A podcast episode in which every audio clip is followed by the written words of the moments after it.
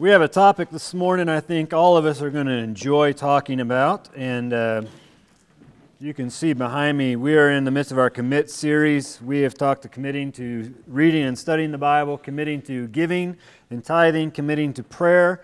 And today we turn our attention to committing to fasting. And uh, let's uh, begin with a time of prayer together, and then we will dive into this uh, Father, we come before you in your mercy and your grace, and we are so thankful that you've given us just that.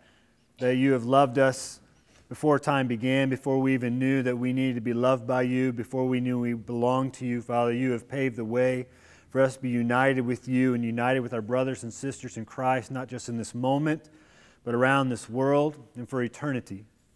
You have given us all things we need for godliness and life. Father, you've given us your word and your spirit, and I pray in this moment that you alone be glorified, that your kingdom be what comes in our hearts. Uh, Father, that your spirit would speak to us in ways that only you can. So use me as your instrument, but Father, don't allow me to get in your way. I pray this time be a time that uh, we just draw near to your presence, that we become tighter as a family and as your bride, but uh, more importantly, closer to you, that we might be the light and salt we need to be in this world. Father, this subject is a subject that it can be foreign to many of us. We may be aware of it. Um, so, Lord, I ask you just to instruct us in your ways. Let your word just dig into our inmost being. We know that it is living, active. We know there's a purpose for this. So, Father, reveal it to us.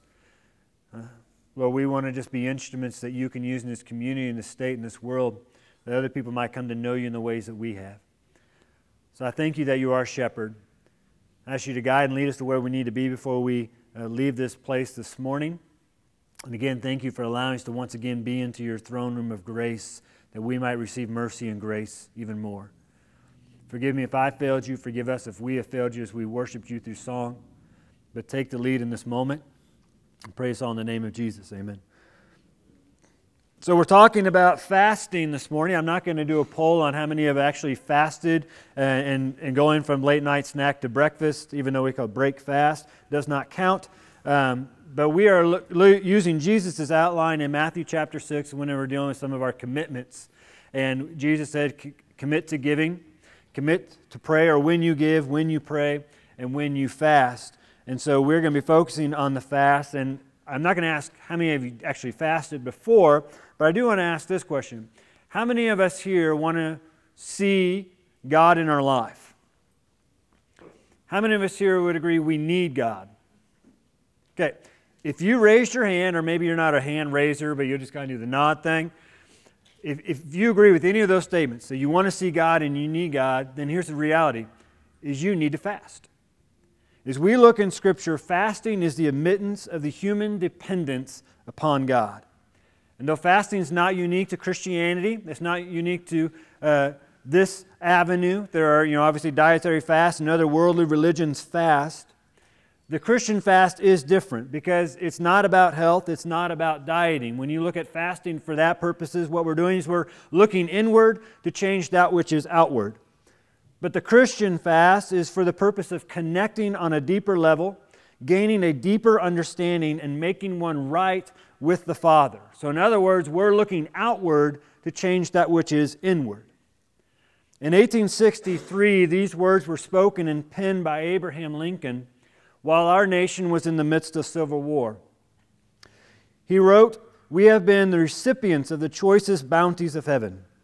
We have been preserved these many years in peace and prosperity. We have grown in numbers, wealth, and power as no other nation has ever grown. But we have forgotten God. We have forgotten the gracious hand which preserved us in peace and multiplied and enriched and strengthened us. And we have vainly imagined in the deceitfulness of our hearts that all these blessings were produced by some superior wisdom and virtue of our own. Intoxicated, redeeming, and persevering grace, too proud to pray to God that made us.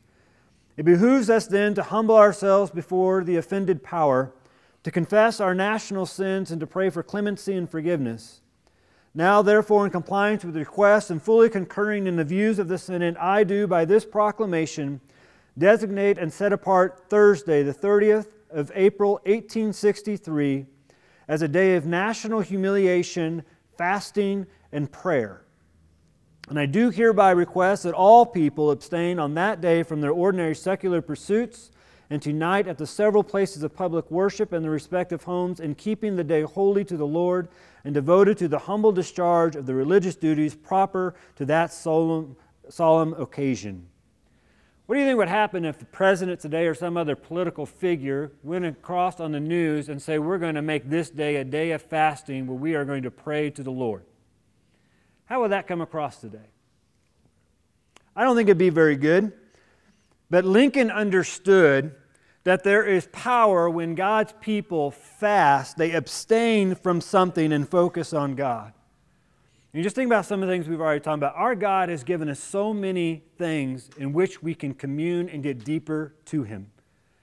He's given us His Son Jesus, which gives us a relationship. If you've accepted Jesus Christ, your Lord and Savior, He's given you His Spirit, which dwells inside of you and allows you to have access to Him. He's given us His Word where we can open up and hear the voice of our Heavenly Father speaking to us every single day. He's given us prayer where we can communicate with Him and, and hear from Him in other avenues. And He's given us the discipline of fasting. Scripturally, fasting refers to abstaining from food for a spiritual purpose. It implies emptying oneself so one might be filled with the things of God. And we're going to look at three passages this morning that deal with fasting. We're going to be in Matthew chapter 4 to begin, then we'll turn to Matthew chapter 6, and we'll end our time in Matthew chapter 9. But let's begin in Matthew chapter 4. You're probably familiar with this passage as the temptation of Christ. We're going to read in verse 1 and through 11. And the word of the Lord says, Then Jesus was led up by the Spirit into the wilderness to be tempted by the devil. And after fasting 40 days and 40 nights, he was hungry. And the tempter came and said to him, If you are the Son of God, command these stones to become loaves of bread. But he answered, It is written, Man shall not live by bread alone, but by every word that comes from the mouth of God. Then the devil took him to the holy city, that would be Jerusalem, and set him on the pinnacle of the temple, and said to him, If you are the Son of God, throw yourself down, for it is written, He will command His angels concerning you, and on their hands they will bear you up, lest you strike your foot against a stone. Verse 7 Jesus said to him, Again it is written, You shall not put the Lord your God to the test. Again the devil took him to a very high mountain and showed him all the kingdoms of the world and their glory. And he said to him, All these things I will give you if you will fall down and worship me. Then Jesus said to him, Begone, Satan, for it is written, You shall worship the Lord your God, and him only shall you serve. And then the devil left him, and behold, angels came and were ministering to him. We don't have time to draw everything out of this passage. I do want to point out a few things. Notice that when Satan comes to tempt Jesus in verse 3, there again in verse 6, and then in verse 9, it comes with the idea of if. Satan has no power over you except for what we give him. If. If you will do this, then I will do this. He's trying to bargain with Jesus, but Jesus sees through it. Notice also Satan knows Scripture. He knows how to twist Scripture. That's why it's important for us to be reading and studying the Word of God so we know what God is actually saying through those passages of Scripture. But we're told that Jesus fasted for 40 days and 40 nights, and then we get this little bit of information he was hungry. That seems kind of obvious that Jesus would be hungry, and we can look over that, but we understand that Jesus Christ, even though he was God in the flesh, he lived by human conditions. He became hungry. He became sad. He became weary. And through fasting, what he declared is his dependence on God. And this is first part about understanding the fast. Fast is for dependence on God. We notice that this is the beginning of Jesus' ministry. Jesus fasted to begin his ministry, he fasted to overcome the enemy, and he fasted to prepare for our salvation. Jesus fasted. Some think that this portion of Scripture that that is up there for 40 days and 40 nights is to give a similarity to when Moses was on Mount Sinai for 40 days and 40 nights receiving the law. And that could be possible, but I don't think Jesus was trying to be like Moses. Jesus was trying to be himself, but he was preparing himself for what lied ahead in his full dependence upon God throughout the next several ministries. We don't know that Jesus fasted any other time in his ministry outside of this point because it's never mentioned though it's possible, as the Day of Atonement was the one time requirement upon Jewish people to fast. But here's the thing if Jesus fasted in this moment to show his dependence upon God, how much should we? How much should we take into the spiritual discipline of fasting in our life? David Mathis points out that throughout Scripture, fasting had purposes. People fasted for repentance. They fasted in the midst of difficult situations. They fasted for favor from God. They fasted for direction from God. And they fasted for a need of God. And when we fast, we fast by declaring our dependence on God to do what only He can do in our life. John Piper writes fasting is an internal spiritual matter of finding more contentment in Christ than food. We become aware that our bodies need food and need nourishment. Some of y'all, hopefully not yet, but maybe. Anybody's stomach started to growl yet? Yeah, too early of a breakfast for some of y'all. But some of y'all are going to start to growl. Some, sometimes I can see it in your faces when I go a little bit longer than normal that your uh, appointment for lunch is, is getting near. We know we need food. Our bodies remind us we need food. Our stomachs do those strange growling things. Just point out my wife, she has the coolest stomach in the world. It will talk to you every time she moves around. But our, our stomachs growl. Anybody feel awkward when your stomachs growl in public? Yeah. Uh, we get headaches. Sometimes, if we haven't eaten in a while, we begin to get headaches. We feel dizzy or lightheaded. It changes our emotional response to things. Anybody would admit that you're a hangry person at times? Yeah, and so we understand, and our body reminds us we need food and need nourishment. This last week on Wednesday, when we got the beautiful weather that came through, I had several meetings already lined up for the day. And so I woke up at my early time and, and began having, I had my breakfast, which my breakfast is typically a shake, maybe a piece of toast. And that's about 6 a.m. And then I began heading out for the rest of my meetings for the day. And so I had meeting after meeting after meeting. By the time my last meeting ended, it was one o'clock, and my stomach was letting me know that it needed some nourishment and needed some love. And so I finally wrapped up the, the final meeting. I got in the car and turned it on. You're ready to drive home and did some food. Because in my head, I don't know if you all do this either, I knew what leftovers were still in the fridge for me. And so I was like, yes, if I get there before the kids get it, or maybe they left me something because they love me, uh, I'm going to get some good food. Turn the car on, and my car does this little ding, ding, ding, ding, ding. It reminded me that it needed something, as one of our tires had gone low. And so I checked it and thought, well, maybe I could drive it, but I didn't know what the weather's going to do the rest of the day, so I knew I needed to take care of it. So I had to put off my dependence on food for a second. So I went to the first gas station. I pushed a little button, and it sounded like air was coming out, but it didn't put air in the tire, it took air out of the tire which made it even worse. Now I could not put it off. And so I went to the next gas station and it, I was willing to pay at this point in time. I hate paying for air for my tire, but I was at the point I'm going to pay. I'm so stinking hungry, I'm going to pay. And it would not take any sort of payment and it would not work. And so I went and asked the person, oh, yeah, it hasn't been working for a while. And I said, out of order signs go on those, those type of things, you know, because I was getting hungry, I was getting frustrated at this moment. So I drove to the next gas station that I knew had free air, which is uh, the one right off 65, and I go to put air in the tire, and it didn't work, and it took more air out of the tire that time.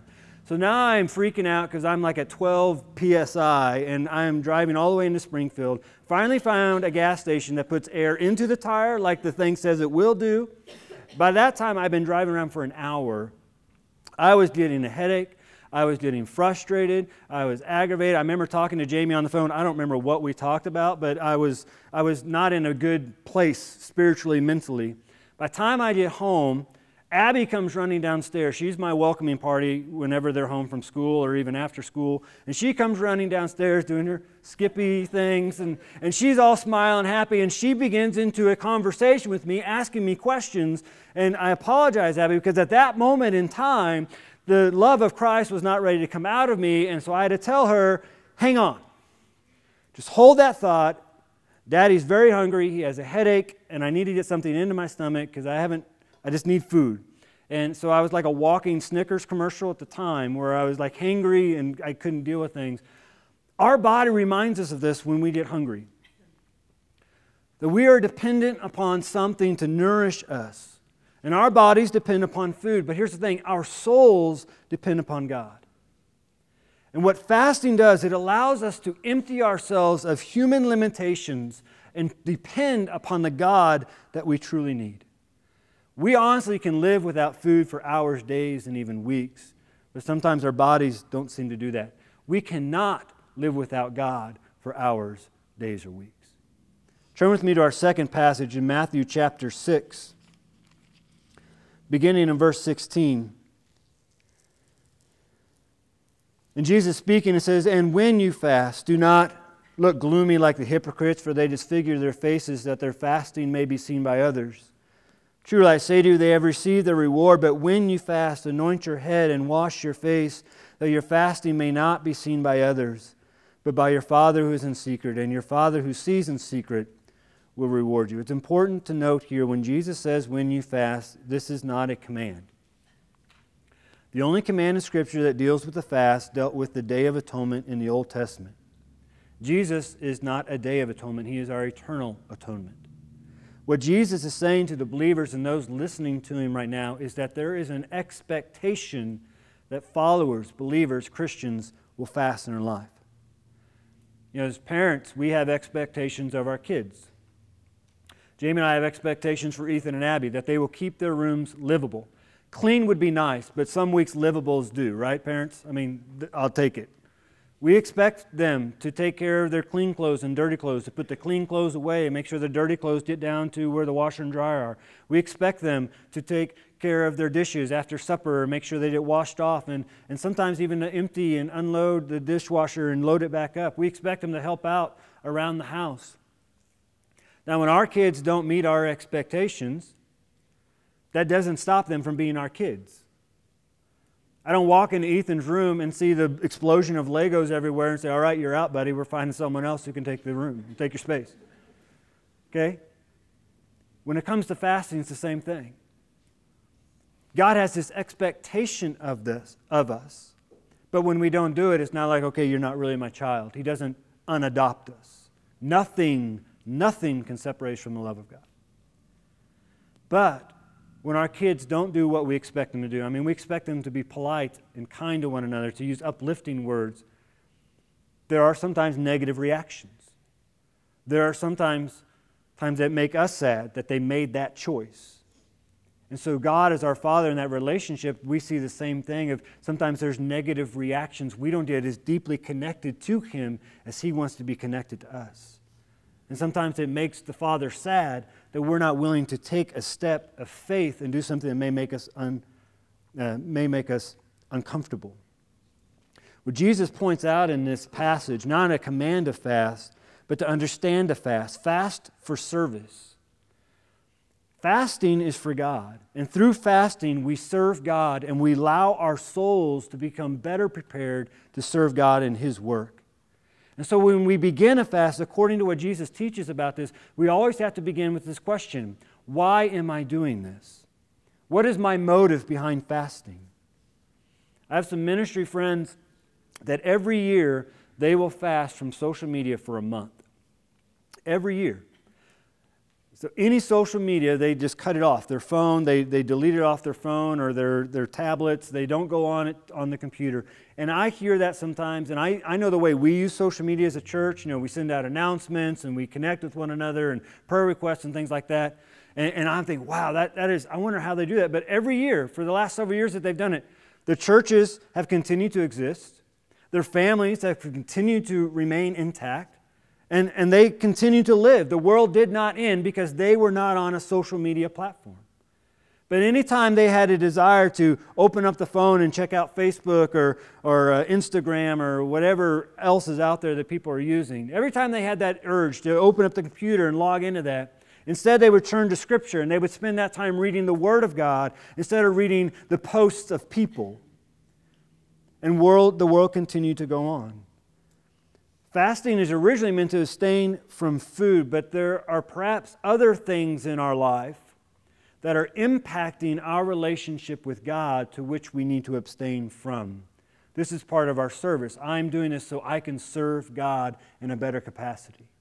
Jesus also points out in this passage in verse 16 8 that we fast for communion. We don't fast for communion with people, we fast for communion with God. If you're ever feeling out of sorts with God in your relationship with Him, fasting is the activity that God has given us to get back in relationship. Jesus speaks of the hypocrites here, and the hypocrites are speaking of Jewish leaders who would go about the cities and they would wail and they would mourn and they would say, I'm fasting, I'm fasting. And they would draw attention to themselves. And Jesus says they get their reward. They get the eyes of the people maybe the applause of the people, but you are not seeking the applause of men. You're seeking the attention of the Father. And so when we fast, we are to anoint our head and wash our face in verse 17. That means we are to go about our regular activities and do all the things we normally do because we're not seeking to draw attention to ourselves, but rather draw our heart's attention to the Father. The danger Jesus points out with fasting is we can fast with the wrong intentions. But he's not teaching in a legalistic way or in a lawful way.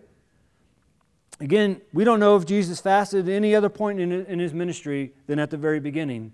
Most likely he did, but we aren't told that. Because there's no biblical commands for you to fast. I can't say if you don't do this, you're not saved. But I can say that Jesus says when you fast, that there is an expectation upon us as his people that we'll take part in this procedure. Fasting illuminates our human cravings, which we may not have recognized as being controlled by or mastered over until we fasted. And so when we fast, it's always with the intention to being with the Father. Turn with me to Matthew chapter 9 into our third passage. This is probably the strongest statement that Jesus made about fasting in his ministry. It begins in verse 14 of chapter 9. It says, In the disciples of John, that would be John the Baptist, the one who baptized Jesus. They came to him, that hymns Jesus, and saying, Why do we, and the Pharisees fast, but your disciples do not fast. So they've been watching, they've been observing Jesus and his ways, and they kind of get to the point that hey, this doesn't seem fair. But here's the reality if they're coming to Jesus to ask him, why are we having to do this, but yours aren't, we can understand right then and there fasting is not easy. It's going to make you uncomfortable, it's going to be difficult. There's going to be times you want to quit. And so they want to know, why are we doing this, but you are making your disciples do this? Verse 15, Jesus said to them, Can the wedding guests, and by wedding guests he's referring to believers, mourn as long as the bridegroom, the bridegroom is Jesus, is with them? So can believers mourn as long as I am with them? The days will come when the bridegroom, when I or Jesus is taken away from them, and then hear it, and then they will fast. See, John taught his disciples there was an expectation and a need for them to fast.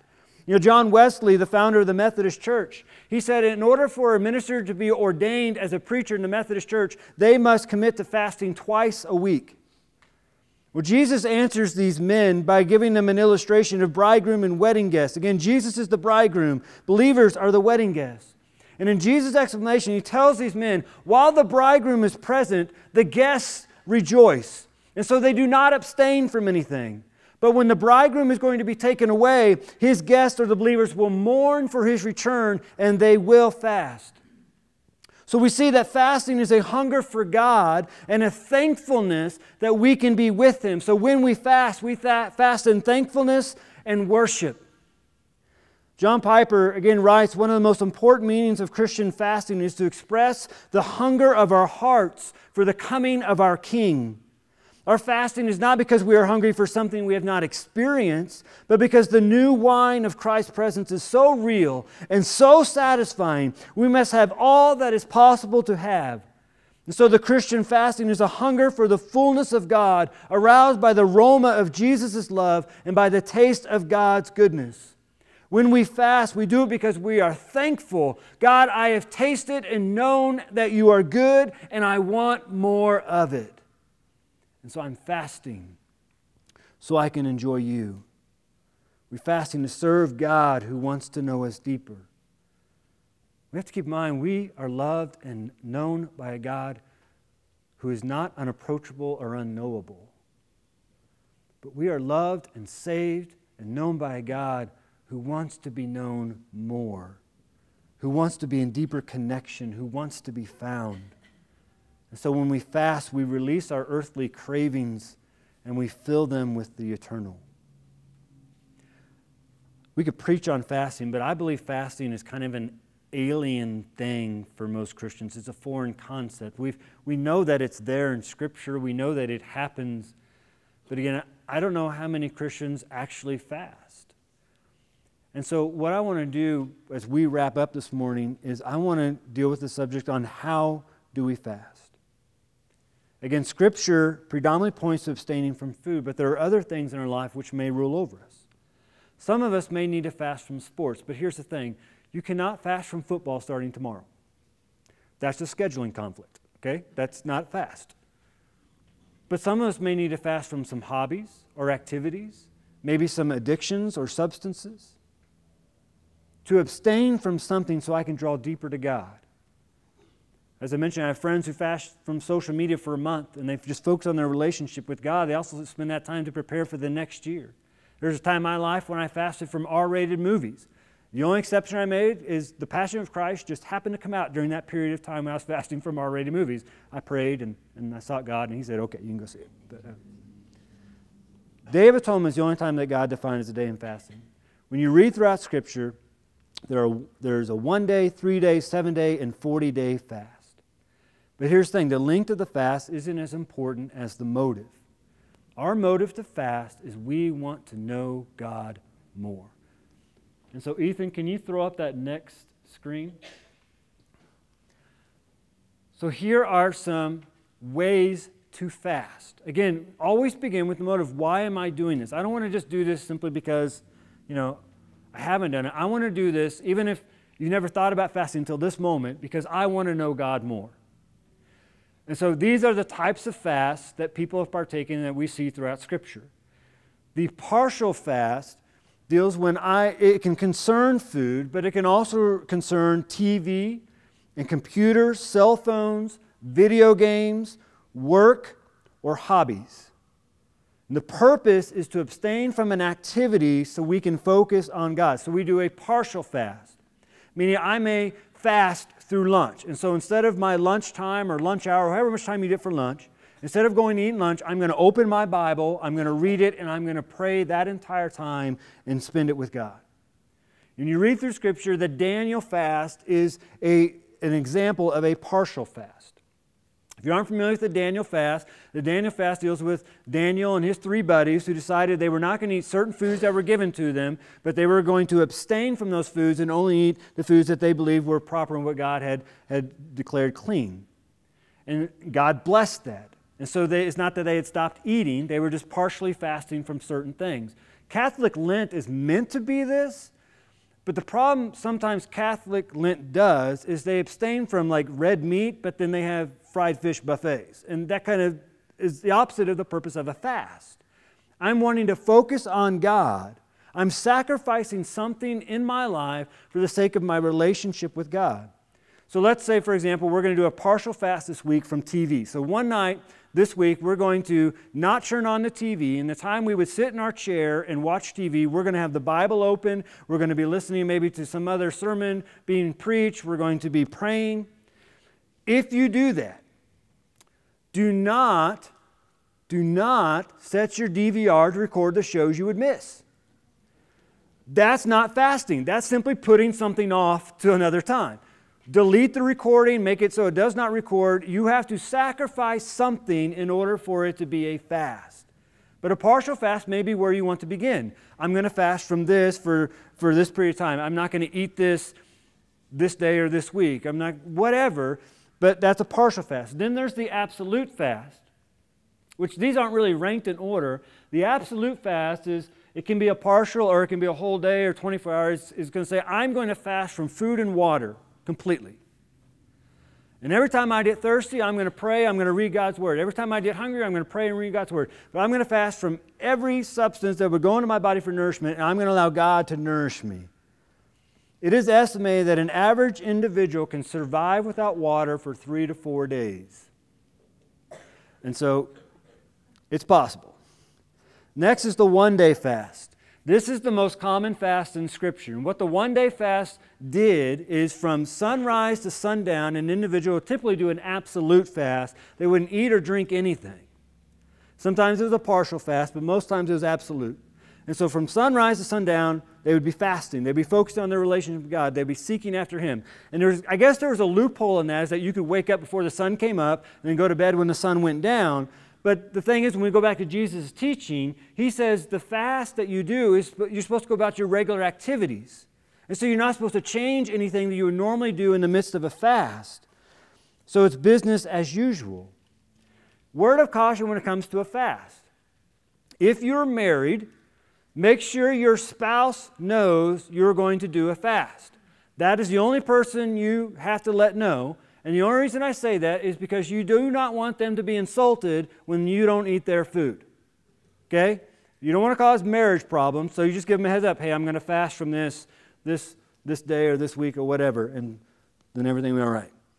I understand some people have dietary restrictions, and so the idea of fasting may not be something that is medically wise. And there's ways around that. You can get shakes and juices and drink water, and if you're really nervous about it, go talk to your doctor and say, I'm really feeling like this is something that God wants me to do, and I just want to make sure I do it in a way that is healthy for me. The 24 hour fast may sound like the one day fast, but it is completely different because the meaning is in the name itself. It's 24 hours. So I'm going to wake up Monday at 7 a.m. I don't wake up at 7 a.m., but whenever I wake up on Monday, I'm going to fast from that point to the next day on Tuesday, and I'm not going to have anything. Most times people just do this where they only drink water. Now, when you do a 24 hour fast, here's a little heads up. You are going to get hangry you're going to maybe get dizzy and have a headache at times. You're, you're going to have maybe emotional response. Your stomach is going to remind you it is hungry, and normally you feed it. When our stomachs do this in the midst of a fast, it is reminding us that it is like a spoiled child living inside of us that needs to be mastered and controlled. And so, what we're doing is we're trying to obey Paul's instructions that not to be dominated by anything in 1 Corinthians chapter 6. 36 hour fast, pretty obvious. The three day fast. These sort of fasters, we're, we're abstaining for something for three whole days. So if you start on Monday, then you're not going to go back to whatever that is until Thursday. If it's food, then you're only going to drink water. That's the only thing you're going to drink. This sort of fast is a great fast and to focus on the last week of Jesus' ministry. You're fasting for three days and Jesus was in the tomb three days. Again, you're going to have headaches. You're going to have feelings of discomfort. You're going to feel lethargic at times. It's just our bodies going through withdrawal symptoms. Our bodies are reminding us that it has become dependent on something other than God. And so we're, we're allowing God to cleanse that. The seven day fast. Little bit heads up about a seven day fast. By day four, your hunger pains are going to amplify extremely. Day four and five are probably going to be the worst days of your life if you've never done a seven day fast. But by day six and seven, you're going to begin to feel more alert and more focused. But four and five, you're going to feel you're going to need to take things slowly. It's going to take you a little bit more effort to focus.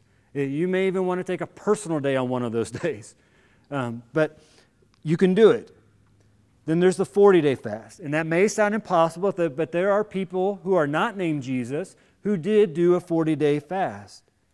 The point of the fast is to make God our sustenance and substance. And in any sort of fast you do, here's what you have to be aware of you are going to be engaging on the front lines in a spiritual battle in ways you may have never experienced before in your life.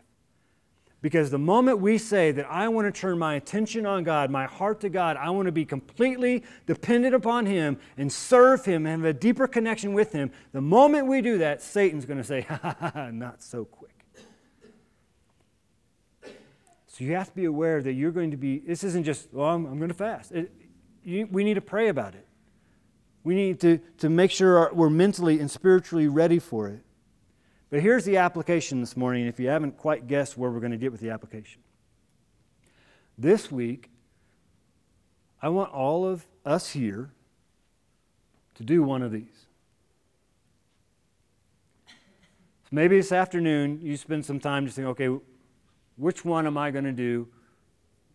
Is it going to be with food? Maybe there's something in your life. I've had people um, that have fasted from things that they know they've been addicted to. And so they fasted, and they originally started, they were going to fast as a seven day fast, and it ended up continuing because they realized that they were addicted, and that was controlling their life and where they would go and how they would spend their money and, and, and how they would behave. And so it extended, and some people never went back to that addiction. But for all of us to take this challenge that I'm going to fast from something, whether it be food or video games, Students, you cannot fast from school. It's illegal. You can't do it. But, or homework. I'm trying to help you out, parents. Anything else I need to tell them they can't fast from? Or bathing. Yeah. yeah. Axe spray does not cover a non showering fast. So, um, but to take this challenge and, and to seek after God in this moment. If you're struggling, if you're worried, if you're wrestling with something, Scripture says fasting is the means in which God's people overcome those things. If you're struggling to hear from God, if you're struggling to experience God in your life, Scripture reveals that fasting is the means to which God uses for his people to turn the corner. If you're longing for God to do something that only He can do in your life, or if you're at a place right now you feel you've drifted away from God, Scripture reveals that fasting is the means that God uses for His people to return. Because when we fast, we have to humble ourselves to God. So fast. What if you're here and you're not a believer? Because this obviously is coming from God's Word and it's His Bible. What, what does this message on fasting have to do with you? Well, in our last passage in Matthew chapter 9, Jesus spoke of a time when he would be taken away. And here's the thing if you are not a believer, we are living in that time right now. Jesus has died on the cross. They placed him in a tomb. He rose. Three days later, he was witnessed by hundreds of people for 40 days, and then he ascended to the right hand of the Father with this promise I am going to return, I am coming back. And so, my question for you is as we await the bridegroom, are you ready for Jesus Christ's return? Are you confident that if Jesus Christ were to come before the kickoff this afternoon, that you would be going home with him? If not, then this is why you're here. God is extending a gift of grace and love to you right now. The Bible tells us that God created us for him and in his image and in his likeness that there is a God and He des- desires to be worshiped and loved by us. And if you aren't a believer, here's the reality you are already worshiping something. You are already loving something. Something is already taking your attention and your devotion. And God wants that. But the problem with all of us is we all have a rebellious heart. It's what the Bible calls sin. We do things we know we shouldn't do, and then we still try to get away with it. And because we have sin in our life and sin in our heart, that, that separates us from the love of God and His grace and His mercy. And it answers the question whether or not I will go back with Jesus if that sin problem's not taken care of. And so you may be here and you try to be a good person, try to do the right things, but that doesn't do it. God sent Jesus Christ to be our atoning sacrifice. The word atone means He came to redeem and pay our sin in full through His death and resurrection. And the Bible says that if I confess that with my mouth because I believe it in my heart, that that is truth, that Jesus died and rose again, that I could be forgiven, and I could re- go home with the Son when He returns, then I can be saved. And I'll be given eternal life. You're saying if you've not accepted Jesus Christ as your Lord and Savior, if you've not made that personal statement of faith, you're not saved. You could be doing all the right things and completely miss it. But God wants to change that today, and we're going to come this time of invitation. I'm going to ask Bridget and Sir Nikolai to come on up. If you need to respond by accepting Jesus Christ, your Lord and Savior, and begin a relationship with God, I'm going to be down here. Just come down and say, Pastor Mike, I want to be saved. I want to make sure that I am sealed by the blood of the Lamb. Maybe you're here this morning and we talk about fasting and that challenge. The first thing you think is, well, ugh, no, thank you. Because it's going to be tough. Maybe you just need to come and kneel before the Father and Father, give me strength when I am weak. The spirit inside me is willing, but my flesh is weak. Maybe just come and kneel before the Father and admit that to Him.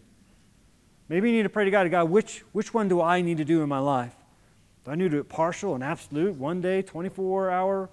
What do you want me to do? Not what do I think I can do, but what do you want me to do? I guarantee you it'll be worth it, but I also guarantee you it'll be hard. Let's pray together. It's time of invitation. Father, thank you for this day. Thank you for loving us. Thank you for all the gifts you've given us that we may connect with you. Lord, I thank you that you have given us grace and mercy beyond belief, more than we can ever fathom. Thank you for the love you've given us. And as, is deep and wide, and we'll never fully understand all of it. But Lord, we know you're good. And you have a plan and a purpose for our life. And sometimes, Lord, we get so distracted and so blinded by all the things going on around us and all the things we think that we need. And Lord, we really need you, and that's it. So let us hunger and thirst for righteousness. Let us be poor in spirit. Let us humble ourselves before you. And I thank you for what you're going to do in this week, Lord. I pray that your spirit just overwhelms your children when they seek out this discipline to apply to their life, that they just feel your presence and hear your word and, and see things they've never seen before. Reveal things in our life that you've been trying to get our attention about, but we've been too blinded by all these other distractions. But Lord, let us seek your face. Let us humble ourselves. Stand in the promise that you will hear us when we do such things. Forgive us if we failed you any times we've been in your word. And praise in the name of Jesus. Amen.